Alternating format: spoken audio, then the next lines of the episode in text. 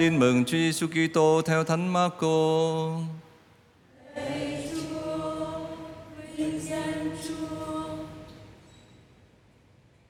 Khi ấy những người biệt phái và mấy luật sĩ từ Giê-ru-sa-lem tụ tập lại bên Chúa Giêsu, và họ thấy vài môn đệ người dùng bữa với những bàn tay không tinh sạch, nghĩa là không rửa trước.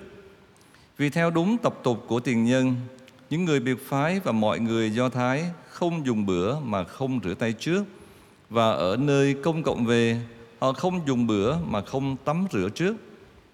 Họ còn giữ nhiều tập tục khác nữa, như rửa chén, rửa bình, rửa các đồ đồng. Vậy những người biệt phái và luật sĩ hỏi người: sao môn đệ ông không giữ tập tục của tiền nhân mà lại dùng bữa với những bàn tay không tinh sạch? Người đáp: hỡi bọn giả hình, Isaia thật đã nói tiên tri rất chí lý về các ngươi, như lời chép rằng: dân này kính ta ngoài môi miệng, nhưng lòng chúng ở xa ta. Nó sùng kính ta cách giả dối, bởi vì nó dạy những giáo lý và những luật lệ loài người. Vì các ngươi bỏ qua các giới răn Thiên Chúa để nắm giữ tập tục loài người, rửa bình, rửa chén và làm nhiều điều như vậy. Và người bảo: các ngươi đã khéo bỏ giới răn Thiên Chúa để nắm giữ tập tục của các ngươi. Thật vậy, Môsê đã nói: hãy thảo kính cha mẹ, và ai rủa cha mẹ sẽ phải xử tử. Còn các ngươi thì lại bảo: nếu ai nói với cha mẹ mình rằng những của tôi có thể giúp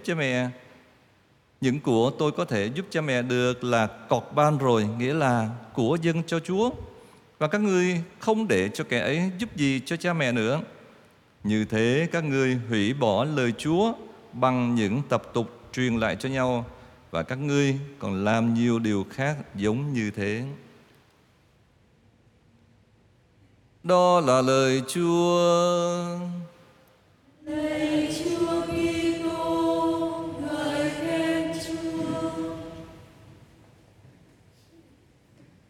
Yêu mến Chúa tự đáy lòng.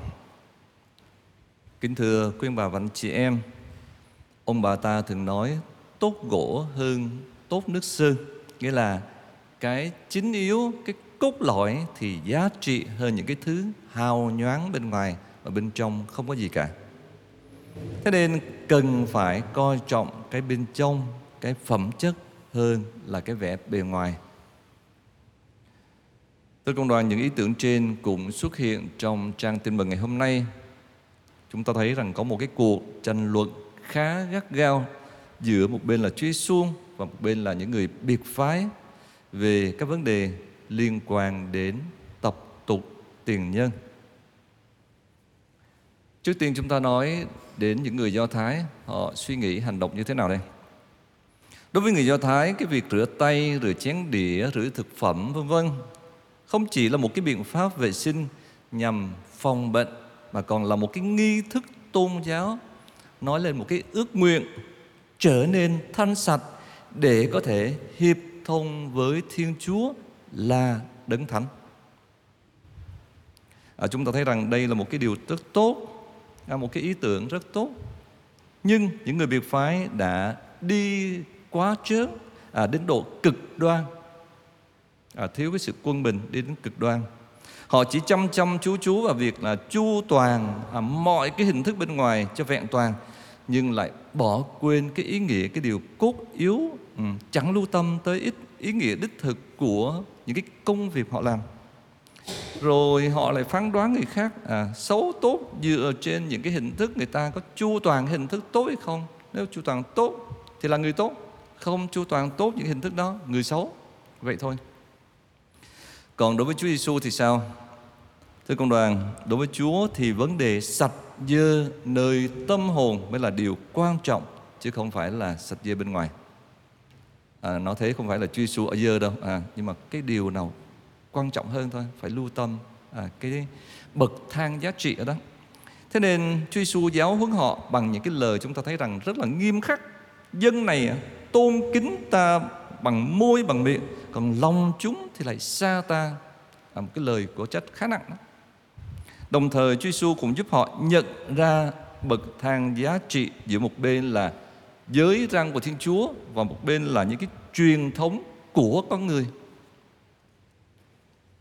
Chúa nói là các ông gạt bỏ giới răn của Thiên Chúa qua một bên mà duy trì truyền thống của người phàm.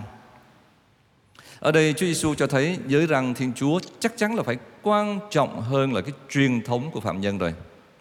Thế nên những việc làm bên ngoài dù có tính cách tôn giáo đi mấy, có tính cách tôn giáo đi chăng nữa thì cũng không thể thay thế cho những cái việc khác mà nó quan trọng hơn rồi. Điều quan trọng chính là sự thành sạch nơi tâm hồn, chứ không phải là cái việc rửa tay, rửa vật dụng bên ngoài. Và đồng thời đừng có lẫn lộn, một bên là thánh ý của Thiên Chúa, một bên là ý muốn của người phàm thôi. Rồi cũng đừng có lẫn lộn là những cái luật lệ do chính Thiên Chúa thiết lập với một đằng đó là tập tục của phàm nhân mà thôi. Phải phân biệt rõ ràng. Cụ thể hơn, Chúa Giêsu nhắc đến trường hợp những người Do Thái nhân danh tập tục dân cúng một số của cải vào đền thờ. Họ thường có một cái tập tục tốt đó, dân cúng của cải vào đền thờ, gọi là cọc ban, nghĩa là lễ phẩm đã dâng cho Chúa rồi, để rồi biện minh cho cái sự thiếu sót bổn phận đối với cha mẹ. Làm cái điều đó rồi, thôi không có cần làm gì cho cha mẹ nữa. Nói cách khác là lấy cớ đã đóng góp cho đền thờ thì không còn phải có nhiệm vụ, không cần phải giúp đỡ cha mẹ nữa. Và quả thật chúng ta thấy rằng đây chính là một cái gọi là giải thích lời Chúa một cách méo mó đó, bóp méo lời Chúa.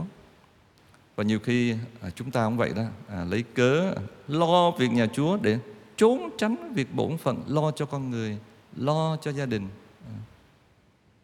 Thì làm công việc ở nhà xứ, nhà thờ tốt, nhưng mà cũng phải chu toàn cái việc gia đình nữa. Nhiều khi bỏ bê gia đình, chỉ lo việc nhà thờ thì cũng không phải là điều tốt đâu. Tập tục dân cúng là do con người, còn việc thảo kính cha mẹ không chỉ là một cái bổn phận đơn thuần của con người, nhưng mà nó có cái mức độ cao hơn, bởi vì đó chính là lệnh truyền của Thiên Chúa, là điều răn mà chính Chúa đã truyền cho con người qua Môsê, điều răn thứ tư đó. Sau ba cái điều đầu tiên là hướng đến Thiên Chúa thì cái điều tương quan với con người chính là thảo kính cha mẹ, thành ra cái tầm quan trọng rất cao. Thế nhưng trong trường hợp này, vì thói sống gọi là vụ hình thức mà những người biệt phái đã bỏ luật Thiên Chúa để chỉ duy trì tập tục của tiền nhân. Thưa cộng đoàn, lời Chúa hôm nay mời gọi mỗi người chúng ta trở về với những cái điểm căn bản, đó là hãy đặt Chúa vào vị trí trên hết và tuân giữ giới răn của Chúa, và phải biết phân biệt đâu là cái điều chính yếu, điều cốt lõi, và đâu là những cái yếu tố tùy phụ mà thôi. Phải biết đặt bậc thang giá trị giữa cái điều cốt yếu rồi giữa với những cái điều phụ thuộc. Chắc chắn, thưa cộng đoàn, những cái giá trị thiêng liêng, giá trị tinh thần phải được đặt trên giá trị vật chất. Rồi giá trị nhằm thăng tiến con người thì phải cao hơn giá trị nhằm thăng tiến cho cái công việc hay là của cải vật chất. Hoặc là nhiều khi trong những cái tình huống chúng ta buộc phải chọn một đằng là được việc hay là một đằng được người. Được việc thì mất người, được người thì mất việc. Nếu mà được cả hai thì tốt rồi, nhưng mà nếu mà chỉ chọn một trong hai thì sao? Chúng ta phải đặt giá trị con người lên trên sự vật, sự việc.